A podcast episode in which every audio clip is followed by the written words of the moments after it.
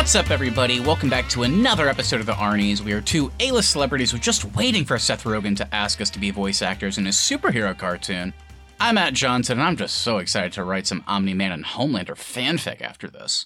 And I'm Austin Terry, and I can't help but wonder if Mark Hamill, our favorite actor of all time, will ever lend his voice talents to the show. Me too. I mean, he was great in season one. We haven't got him in season two yet, but he'll be back. I mean, I have a feeling that Mark Hamill will strong arm his way into this show. was he actually in season one? Oh, I, yeah. I thought you were joking with that. Oh, I forgot about that. He was the tailor that made all the superheroes' suits. Oh, well, Good for Mark Hamill, still working. yeah, there you go.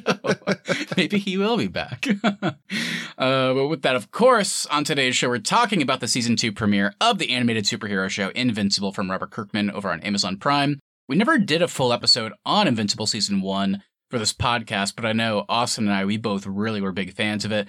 It's been a crazy long wait for this, though. I mean, it's been two and a half years, which is kind of crazy to think. I think like April 2021 was when that show was first premiering. Um, and I, for one, certainly missed it.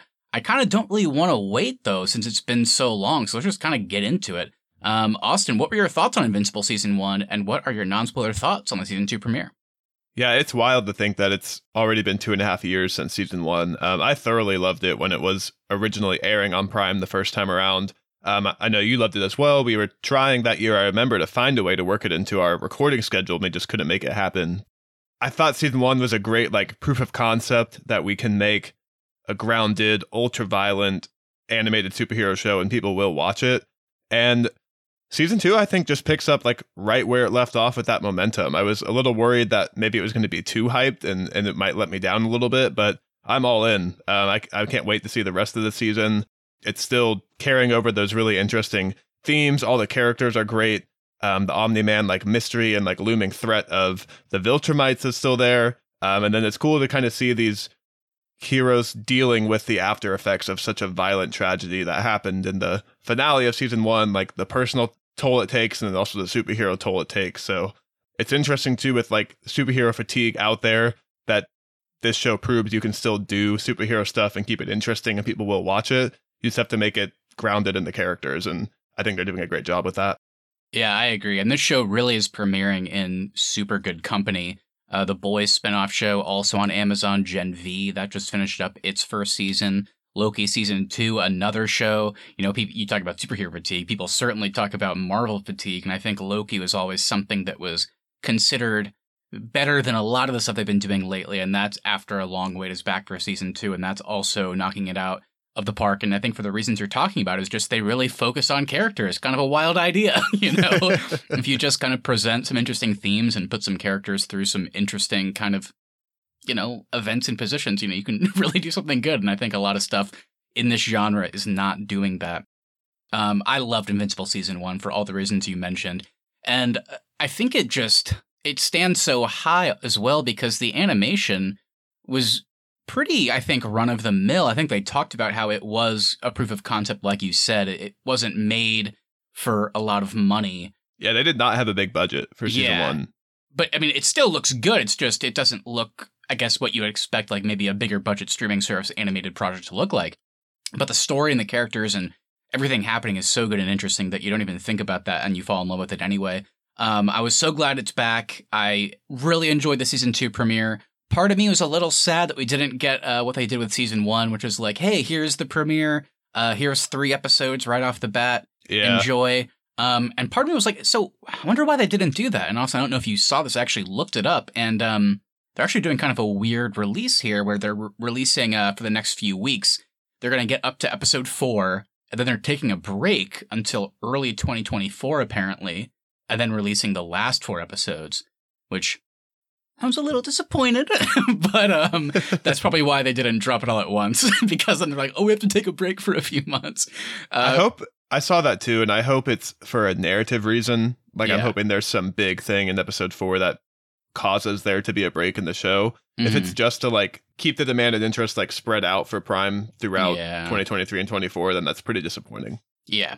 So we'll see what they do, but just like looking at this premiere, I don't have like a ton to say about it. I was telling that to Austin before we started recording here, but that doesn't mean I didn't love it and I was so glad to be back in this world. the voice acting is just out of control good. The animation looks a lot better. It's a lot cleaner. Um, yeah, I don't know. And just like, you know, they're putting these characters through really dark things. I mean, depression, alcoholism. It's not something that you think right off the bat when it comes to projects like this. And I'm really appreciating that they're not only continuing their narrative, but also kind of uh, introducing real world elements. So I don't know. Like, I don't have a ton to say, but I loved what I saw and I'm excited for more. Yeah, even like, you know, the real world things, the violence, like all that stands out. But then even traditional superhero cliches, like our main character now has some pretty serious daddy issues, which is not uncommon to the superhero genre. But this is just done on such another level where we went through that journey with him in season one. And now it makes sense, like, why his dad is such a driving force and who he's going to be as he comes into his own as a superhero. So even like the more traditional superhero stuff, this show still does really well. Yeah, 100%. Couldn't agree more. So, like we said, it's been a crazy long wait since uh, the season one finale of Invincible. If you weren't caught up, you didn't realize it was coming back, or you just haven't got around to watching Invincible season two, episode one yet, please go check it out. Austin and I both really recommend it. Uh, we're so excited that the show is back. Um, but yeah, the rest of the show will be spoiler filled. We have some thoughts and things that we want to talk about, maybe some predictions for the rest of the season. So go watch the episode first, then come on back. We'll be waiting for you.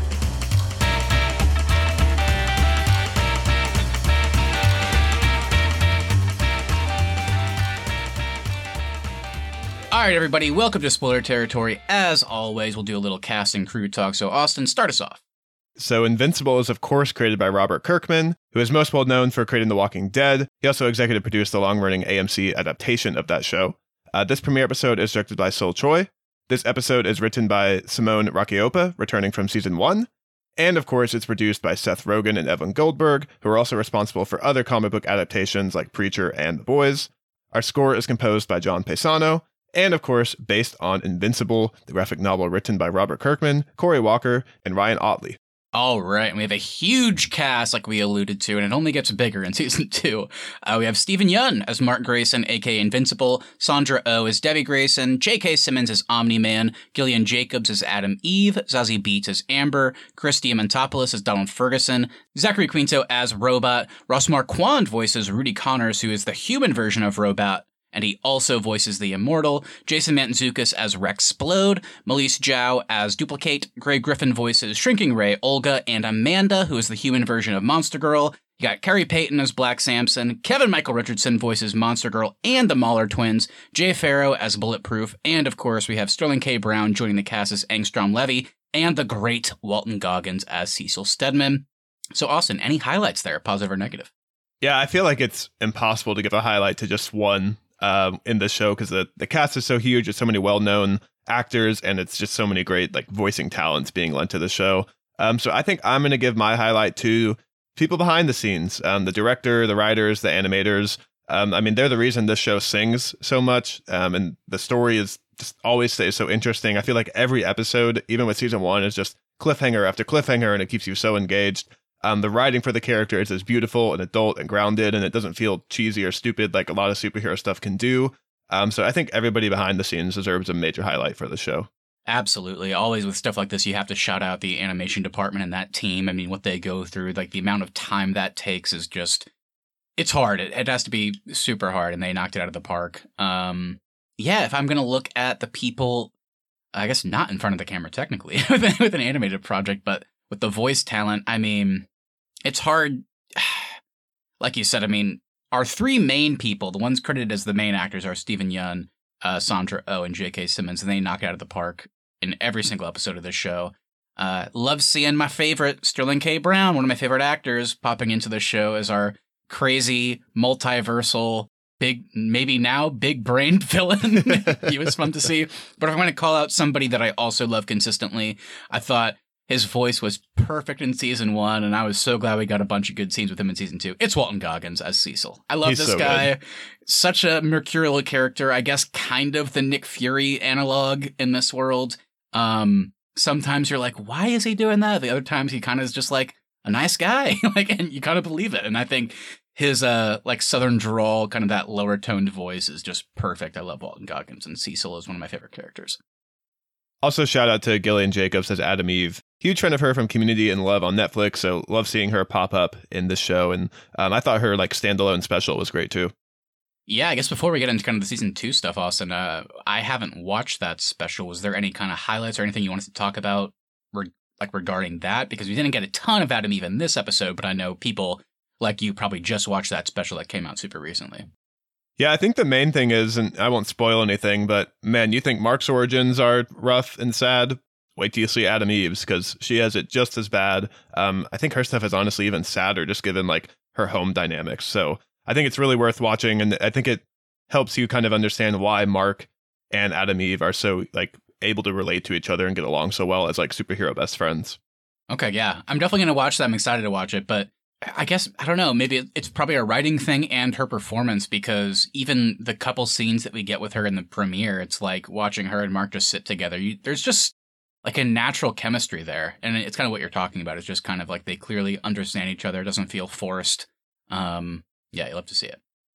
Even Steven Yeun and Gillian Jacobs, like we're obviously not seeing them on screen together, but their voice acting has such good chemistry. So it's I don't know how they do it, but like I'm emotionally attached to every single main character in the show. All right, so just kind of getting into our larger discussion about the premiere episode here, I think Austin a good place to start is kind of talking about that large gap between seasons that we mentioned. Obviously, there is that Atom Eve special, but still, that came out super recently. So it really has been like two and a half years, like we said, since, you know, season one came out, which, like you said, already feels crazy. I mean, I feel like I just watched that somewhat recently, but evidently I did not. Uh, so I thought maybe like a good general opening thought was after such a long wait, did you want the show to kind of pick up right after the events of season one, or because we had like such like a big real life jump, were you expecting it to start like a while later? What do you think? I don't know if I had any real like wants of what I was wanting the show to like pick up from season one, but I was definitely expecting there to be a time jump. Just mainly it's because of how long the wait was, but I thought with where the show left us with Omni Man leaving, we know the Viltrumites are coming. I thought we would get a time jump and, and maybe Mark is like kind of ostracized for his events and what happened in the finale of season one or something like that. So I was I was a little bit surprised because with this premiere we do pick up like I think a week after the destruction of Chicago. Yeah, it's really interesting to hear you say that because I kind of feel the same way. I think part of me would have appreciated a bit more of a time jump. I think I, I like the way they handled it quite a bit. I, I guess what it comes down to for me, I don't know if you feel the same way, is I, I didn't like you know rewatch the previous eight episodes of season one of Invincible, so I had to do a recap though for sure. Right, and and that can be tough because it's like, should I go out and like find my own like YouTube video that's like a recap or something? Should I trust Amazon and just start the premiere episode and like they'll give me like a couple minute recap or something? I ended up doing the latter, and I think they did a fair enough job. But I will say, while watching the premiere, my only real negative is just that a lot of it, I felt like I was taken out a bit because I just kept trying to remember what happened in season one that wasn't part of the main plot regarding Mark and Omni Man and that kind of thing. In in that regard, they did a great job, I think, of continuing the narrative. But like all the little things, like the dynamics of the Guardians team, um, and all of that, I was like, what was that again? And then like because those like smaller story beats are featured so little in this episode, I was like, I guess they don't want me to think about that right now. Maybe they will in another episode. So I don't know. I, I, will say that's what my main negative is just that I kept trying to remember what happened in season one a few years ago. Yeah, and it's a it's a negative, but it's also a positive because another great highlight of this show in general is just the side stories are so interesting. Yeah. And even when we're not necessarily focusing on Omni Man and Invincible, I'm still just as engaged and not like wanting to get back to that main part. I, I feel you though. I was really struggling to remember like oh yeah, why is Robot a human yeah. now and, and things yeah. like that.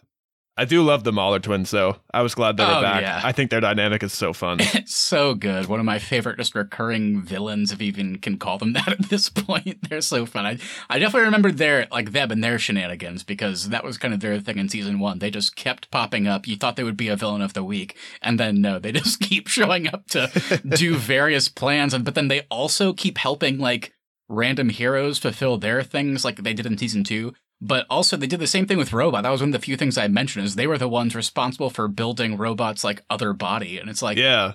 Kind of a weird dynamic, but yeah, Kevin Michael Richardson as the Mauler twins is so fun.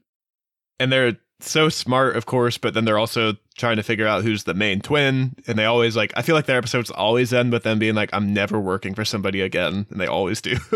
yeah. And this episode was kind of fun because I don't know how you read the ending, but the way it seems like, you know, with the whole multiverse thing there, of course, we're going to have to talk about here in a second.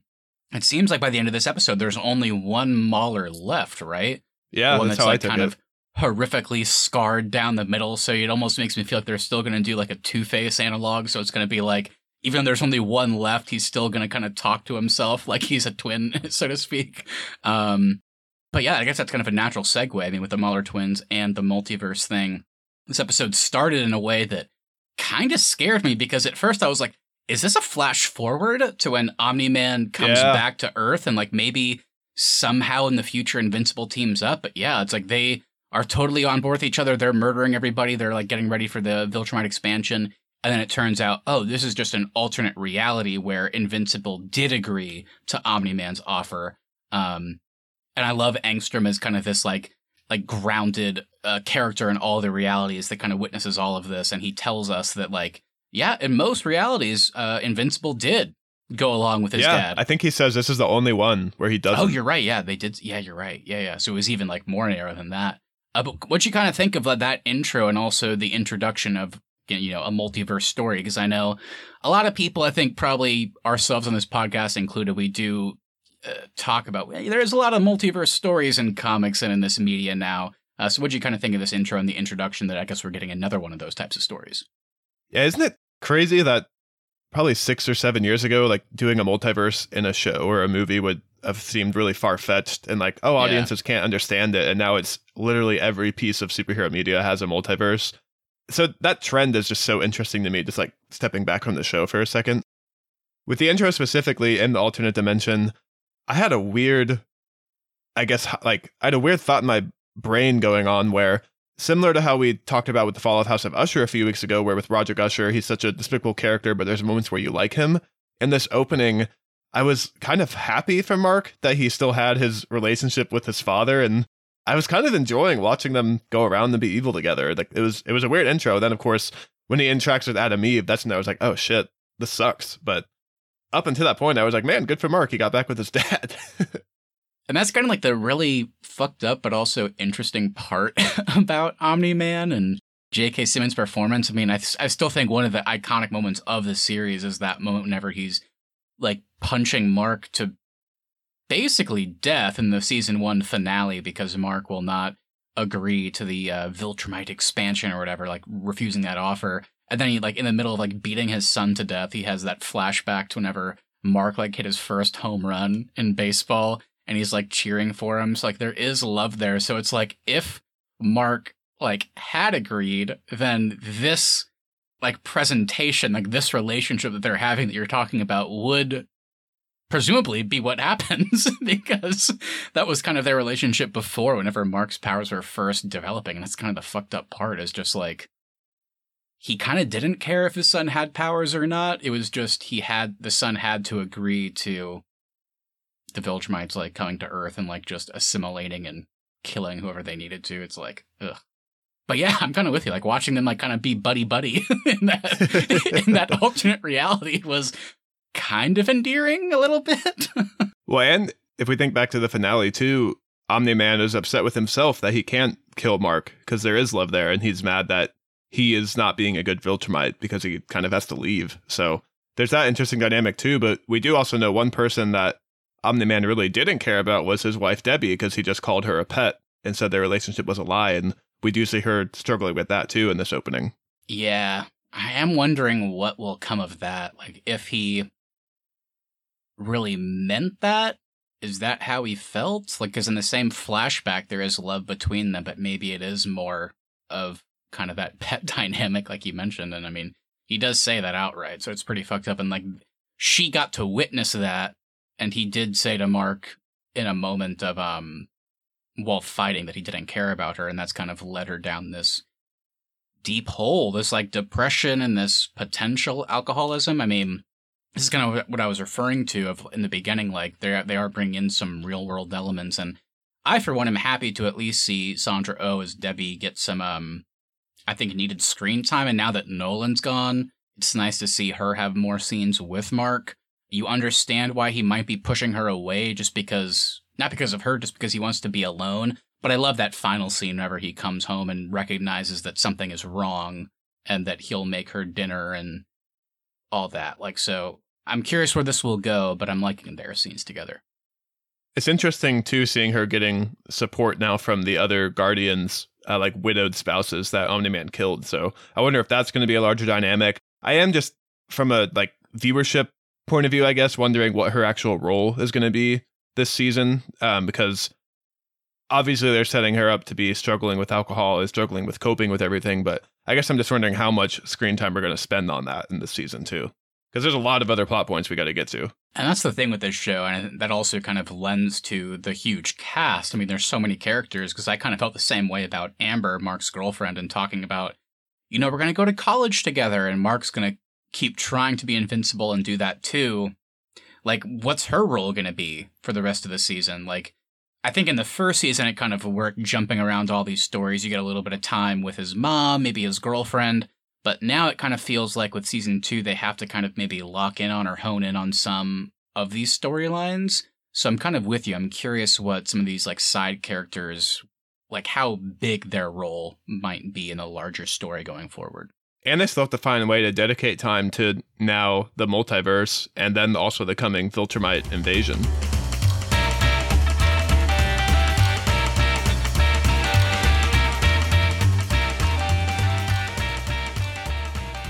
I was curious while we saw the multiverse because we are seeing other Omni Men, we're seeing other Invincibles who are evil, and then we also have this new character who's able to go in between dimensions. So they're going somewhere with that. I'm wondering just from like a power level type dynamic of like if the multiverses do end up colliding and we now have multiple Omni Men, multiple Invincibles, is it just Mark that's going to be going up against them? Because that seems like a huge power imbalance if more of them now get involved.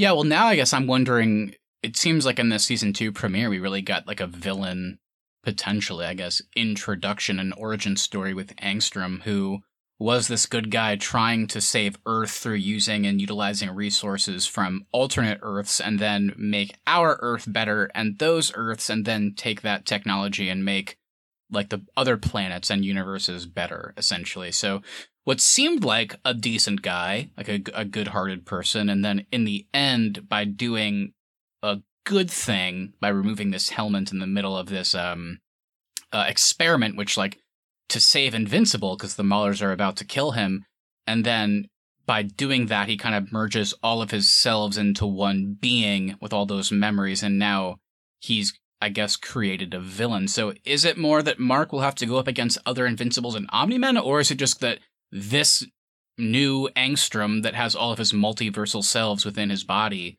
is that our new villain? I'm not sure. And kind of to your like earlier point, it's like, how long does this storyline last? When when does Omni Man or the Viltrum like stuff come back in? Is that later? Because as you you and I both know, like with comics, it's like you can have an Omni Man scene where he flies off at the end of season one. We may not revisit that until season three. I mean, because yeah, that, that storyline ends, and then we do. Oh, here's your next arc, the multiverse arc, and then we'll get back to that other one later. So I'm I'm curious about that. And you did mention, I think smartly earlier, it's like could this be a situation where this four episode arc in um like November of this year into December does that end with maybe Mark defeating Angstrom and then like the last shot is Omni Man landing back on Earth or something? And then the next four episodes in 2024, maybe that is like the Viltrum, the continuation there. I'm not exactly sure yet.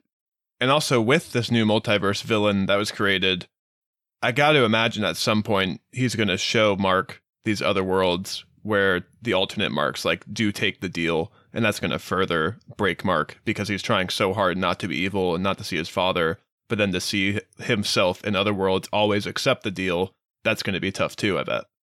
Could be but i also i mean i can already like see the writing on the wall. Then you can imagine his mom coming in. You can imagine cecil coming in maybe his girlfriend coming in and saying but mark you were the one that did the right thing. You are the one that refused that offer. Like you truly are like the hero that your dad pretended to be. I mean, they've already like kind of seeded that in. I loved hearing yeah. Cecil kind of to Mark, but also away from Mark talking about how he's wanting to protect him because in the past he kind of gave Nolan free reign as Omni Man, so to speak. Not to be like a murderer or an evil person, but he was like, oh, he's the best of us, so I'll just, you know, let him do his thing. And then it turned out he was actually secretly the worst of us. So with Mark, he's trying to be a bit more protective and keep him on a leash, so to speak. So it's like this idea that this is the one Mark that did the right thing. It might hurt Mark initially to find that out, but I think in the long run, that's going to make him an even more compelling character. I mean, that's such a great character arc, I think, right there. There is also with Cecil, though, like you never fully know what his motivations are because he also does tell Mark, this is what happens when you listen to me. So he's also, I think, trying to get Mark more under his thumb and more open yeah. to just kind of listening to Cecil's command. Very true, because it was it was like endearing. It was kind of a hype moment, but it was also a little bit like comical. That like you know Cecil has that great scene in the diner whenever he meets up with Mark and tells him that he needs to take a break because you know you're still fucked up from what your dad did and all the destruction. Uh, so like two hours later, he puts yeah. him in the field. so he's like, take some time off. But then, like when whenever Mark then just shows up and is like, "I'm ready to follow orders. Just give me a suit." And then like Cecil turns around, he's like, "Let's do this, brother." it's like let's it's let's get this man in the air. Yeah, it's like it's a hype moment, but also like, okay, Cecil. so I'm kind of with you. I, we don't know exactly. Um, I'm curious where that will go as well.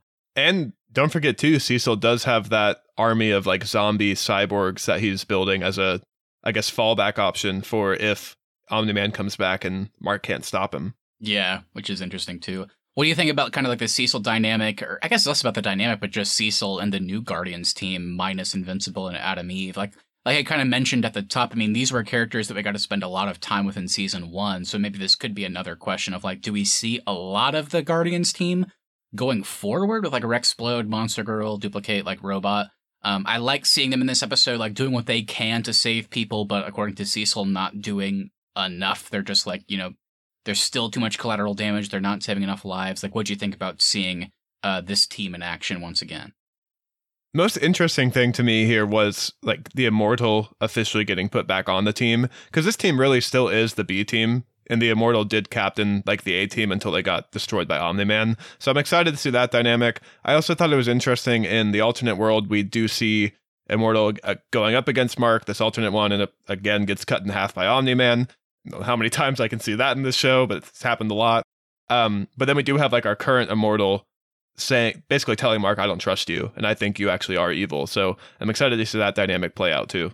Yeah, me too. I love the Immortal as a character. It's just such a fun idea. Um, and it's like whenever he does get that fucked up, he has to go into like months of recuperation. Yeah. I think is like kind of funny, but also believable. So the fact that he's now just getting back into the team after what happened at near the end of season one is fun to see. And also another interesting superhero arc who, like, he led this universe's Justice League, and he watched all of his friends and co superheroes get destroyed by this man and now he's having to come back into the superhero front with this new team that he isn't really as good as his old team. And then he also has the son of the man that destroyed all his friends flying around and also trying to help too. So I like seeing that dynamic play out. Me too. It's completely believable. And it also paired well with the multiverse story because in the multiverse, as we as we talked about, um, Invincible tends to agree with his dad and go along with that offer. So the fact that they like paired those scenes with Immortal then coming to our mark and saying, "I don't trust you," kind of makes sense because I guess in most realities, the immortal is right not to.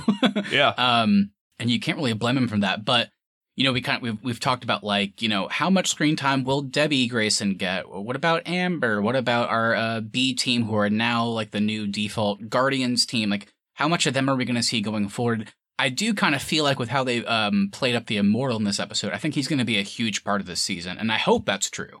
I think like that there's a very natural way to bring him into the main narrative of this story and maybe like ending this season with like finally a begrudgingly like immortal having to team up with mark and finally trusting him i think that could be where we're heading and i hope so because that would be a lot of fun but their dynamic i think will be great regardless of what it ends up being and it might be predictable but maybe at some point we'll get like an immortal mark dynamic where it's almost like that surrogate father son relationship yeah maybe any thoughts on the new bulletproof team member that gets introduced um, not yet. I love Jay Pharoah. Excited to see him in the show. Um, but as for any thoughts on the character, not quite yet. We haven't seen a whole lot. Um, I love Jason Mantzoukas as well, so just kind of having Rex Splode being a big member of the team and kind of the mouthpiece and having a uh, him uh, be the one that uh, kind of introduces Bulletproof was fun. Um, but yeah, I'm curious what other characters we might see. I don't have a lot to say about Bulletproof, but you know, I'm excited. I'm sure they're gonna they're introducing them for a reason, so I'm sure there's gonna be some cool scenes coming up soon. Yeah, I'm just interested since we've never seen this character before and Cecil adds him to the team is this somebody that Cecil created? I'm curious how he is tied to Cecil because Cecil does kind of just pop him on there whenever he says Immortal's in charge now. Yeah, and Cecil was also the one that was directly responsible for recovering the Immortal and putting them into whatever process needed to bring them back to life again. So it's like whenever the Immortal shows up, it's like, oh, that's because Cecil planned for that. And that was what yeah. he wanted to do. So you could be right. It's like maybe Bulletproof is also part of that because you, I mean, this is a pretty solid team dynamic. Um, but we're gonna throw Robot out and put Immortal at the front. So again, I guess it kind of lends to what you're talking about. You know, Cecil seems like a good guy, I think, most of the time, but he's definitely is planning certain things, and at the end of the day, wants to prevent the Viltrumites from taking over Earth. So maybe he's like moving the chess pieces around. Who knows? The other thing that stood out to me with just a random new hero being added to the team was in the Atom Eve special, superheroes being created in a lab is a really big piece of that. So if this is a superhero that was created for this team, I'm curious to see how that's going to play out with Cecil, and then also if if they were just created, what Atom Eve thinks about that. Interesting, yeah. We'll see. I mean, before we close out here, because we're already kind of talking about what could or might happen, is there anything else when it comes to the main story or whatever it may be? Could be a big thing or a little thing that you're hoping to see in the rest of the season? What do you think? I really want to see our telepathic Green Lantern member of this universe kind of come back into the forefront. The guy that the guy who Mark meets with on the moon at the end of season one. Um, he seems to know a lot more about the Viltruman Empire and what the rest of the galaxy is doing to try to stop their expansion. So I hope he gets more involved. And then I, I'm really excited to see the coming Viltrumite invasion. I hope that's a big part of the season. I hope they don't wait to season three but I kind of could understand if they did just to have that threat kind of loom larger and larger. I think we'll get it. Honestly, coming into this episode, like I like I mentioned at the top, I was a little disappointed whenever I read that it's like, oh really? So it's like you're doing four episodes after two and a half years, and then I I have to wait like potentially several months to watch four more and then you're going to go away for another year or two like that fucking sucks but i think you could be right i think maybe they're splitting it up hopefully um to like separate the stories just a little bit. Like they all kind of like fold into each other. But if maybe we wrap up the multiverse Angstrom story by the end of episode four, that feels like the perfect opportunity to bring in Omni Man. And I don't think it's going to be the full on Viltrum invasion. Like I would be surprised if that's the case. My guess would just be that there's still a little bit more to go, like building wise, before we get to that. Like I could see like Omni Man dropping in to Earth in episode five, and maybe he has like a stronger presence between episodes like five and eight, and he keeps saying, you know, Viltrum's getting closer. You know, Mark, I know that that was your last off, the last offer I gave you. Here's your final chance, and that that's where maybe the mom comes in. And look, I'll say it. I wouldn't be surprised if Omni Man just like fucking murders Debbie in front of uh Mark. That could happen. um, but because he could he could come back and try to break Mark too. Yeah, like even true. further. Like he's still trying to get him to come to his side, but now he's doing it less out of like Mark, I love you. You're my son. Please, we need to be together and work together. And now it's like I still want him on my side, but now I'm gonna do it by literally breaking him. I'm gonna kill his girlfriend. I'm gonna kill his mom in front of him. I could see a scene too where all three of them are lined up together and Omni Man kills one and says he'll kill the other two if, if Mark doesn't join him. He tells so. him to choose or something. Yeah. Yeah. I could definitely see that. Um but yeah, that that would be my guess right now. I think we're gonna wrap up the multiverse story in a couple episodes, and we'll have a little bit of a break, maybe get an Omni Man tease, and then the back half will essentially be an extended teaser for season three, where maybe the Viltrum invasion will be the main story. Uh, but like the the back half of this season will be Omni Man like really trying to fuck up Mark to get him to understand, hey, we've gotten a lot closer to you guys. Like we're almost here. Um, but we'll see. Because I mean, they're not gonna like they're not gonna like shelf J.K. Simmons for like a whole season. I mean, he he's gonna have a, a big role. I feel like so we'll see how he comes back in. It could just be a role in the alternate universes too. That's maybe, true. Maybe we see him there. Yeah. And The other thing I could see as well with this big brain villain guy is the good guy that was there is still in his mind somewhere. So I'm wondering if, if there's a way for Mark to appeal to him at the end of this four episode arc. And that's when they start preparing with all his multiversal knowledge for Omni Man and the Viltrumites to begin to start their invasion. Yeah, that'd be a lot of fun too. I feel like that's kind of in line for a show like this. It's like, you know, your your multiversal self, they're all in there, which means there's one good one left in you. And I think that would tie perfectly into the story of Mark being the one good one that refused Omni Man's offer, so they can kind of maybe relate to each other in that sense. It, it's so weird coming into this episode. Like like I said, I was like, I don't have like a ton to say. I'm just glad the show is back. But I mean, it is like a you know, like a little bit of a recap and like what, maybe like a 38, 40 minute episode, kind of reintroducing us to this world, continuing some of the stories and kind of setting us up for more. I'm excited for the more. Um, but yeah, after talking about it, I'm just like, yeah, I love the show. God, I don't know. I just like it's so good. It's so good. It's it's a welcome return. But yeah, you know, I, I just can't wait for whatever they do. I'm sure they're going to surprise us. I mean, what we're talking about now is probably null and void. I'm sure they're like, eh, whatever. but whatever they do is going to be great. I'm glad it's back. We may have to return to Invincible whenever the four episode arc wraps up. That'd be a lot of fun. Um, but yeah, Austin, before we fully close out here, let's do a little bit of Arnie's Podcast Awards, the part of our show where we pick something positive, negative, or something in between from the thing that we just talked about. It's just something that we feel deserves an award. So, what do you want to give an award to today? I'm going to give the Why Are You Surprised award. Uh, and it's going to go to Debbie Grayson. She is still shocked when Mark comes home with his face all bruised up. And I just feel like in this show, we have seen Mark with bruises on his face more than we have seen them without bruises on his face. So why is she still surprised? It's a great question. Mine ties a little bit into that. Uh, my award, of course, is for the Best Dentist Award. Uh, in season one, whenever Omni Man punched Mark to basically death, he knocked out all of his teeth except I think like two.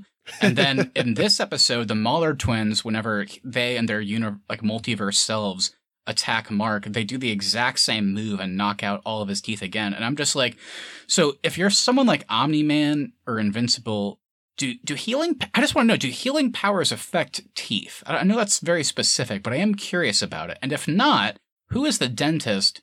Like just knocking this out of the park every time. They're doing some great work, and if they are, we should highlight them a little bit. I have answers to both your questions. Uh, I think the healing powers only affect the wounds of the teeth, so the actual teeth don't grow back. But I do think Mark is going to see his tailor, Mr. Mark Hamill, and the tailor is building him a new suit, repairing that, and then also putting new teeth in his mouth. I'm glad you said that because that was kind of my hope deep down. Will Mark Hamill show up in this show after season one? Part of me thinks no, but we'll see. Uh, we want. Well, I remember back. that Mark Hamill is indeed a part of this show in That's season true. one. It's a thrilling, thrilling thing to see for you. I mean, he could be too busy with Mike Flanagan projects. Maybe he can't be in this season of Invincible, but I'm sure he will be in next season. If not, uh, he's not that busy. He's kind of busy, but he's not that busy. I would rather Mark Hamill be busy with Mike Flanagan projects than busy with Star Wars projects. Very, uh, we could not agree more on that. Uh, and with that, I'm sure Mark, you out there listening, you agree. And thank you all, including Mark, so much for listening. If you enjoy this episode, make sure you hit that follow button so you never miss our upcoming content. Also, if you wouldn't mind sharing us with a friend, we'd appreciate that so we continue to grow our show. Please leave us reviews as well. Even if you don't want to write anything, leaving us a five star review over on Apple Podcast, Spotify, or wherever your podcast really does help us out.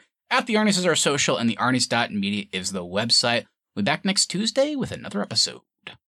And we do want to hear from you, so please shoot us a message on Instagram at the Arnies or email us, the Media at gmail.com. What did you think of Invincible Season 2 premiere? Is Mark Hamill your favorite actor of all time? Anything you say on the show, we'll read and react to it live on our latest episode. That's right, everybody. Please, um, on Instagram or Twitter, I guess, message Mark Hamill, mention that the Arnies sent you there, and ask him if he will be in Invincible Season 2 because uh, we know he's so busy with Mike Flanagan projects, and also ask if the and ask still, him if he's taking any acting classes. Yeah, please do. Actually, that's a great question. That's a great question. You're never too old to keep learning, and Mark Hamill is never too old to keep learning how to act. I think uh, that was in the Bible. I think that's one of my favorite sentences. um, so with that, there's no better way to close out. Everybody, we'll see you next week. Hope you enjoy this episode. We'll see you next time. And glad we got into the same college.